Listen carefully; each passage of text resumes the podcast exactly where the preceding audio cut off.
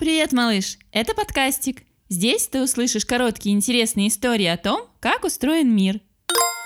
И это выпуск про грибную дружбу. Здорово иметь друга, а если он рядом живет, вообще замечательно. Ты знаешь, малыш, что у деревьев в лесу тоже есть маленькие друзья. Это грибы.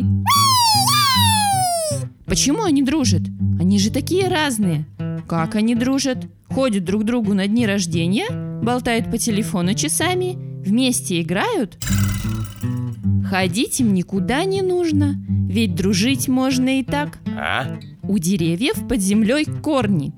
Корни всасывают из земли воду для дерева и пищу, всякие нужные вещества, чтобы расти, цвести, шуметь листочками на ветру, держать птичьи гнезда и щекотать белок ветками. У гриба под землей грибница.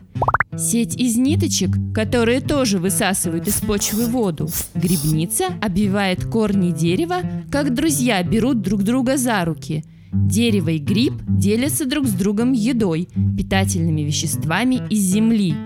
Так они лучше и веселее растут.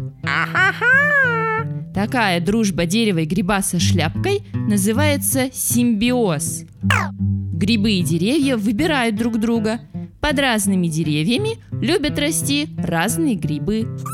Поэтому некоторые грибы называются с намеком на деревья, с которыми они дружат. Например, подберезовик или подосиновик. А.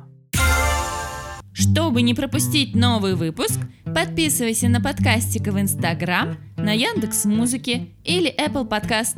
Ставь лайки и предлагай темы для новых эпизодов.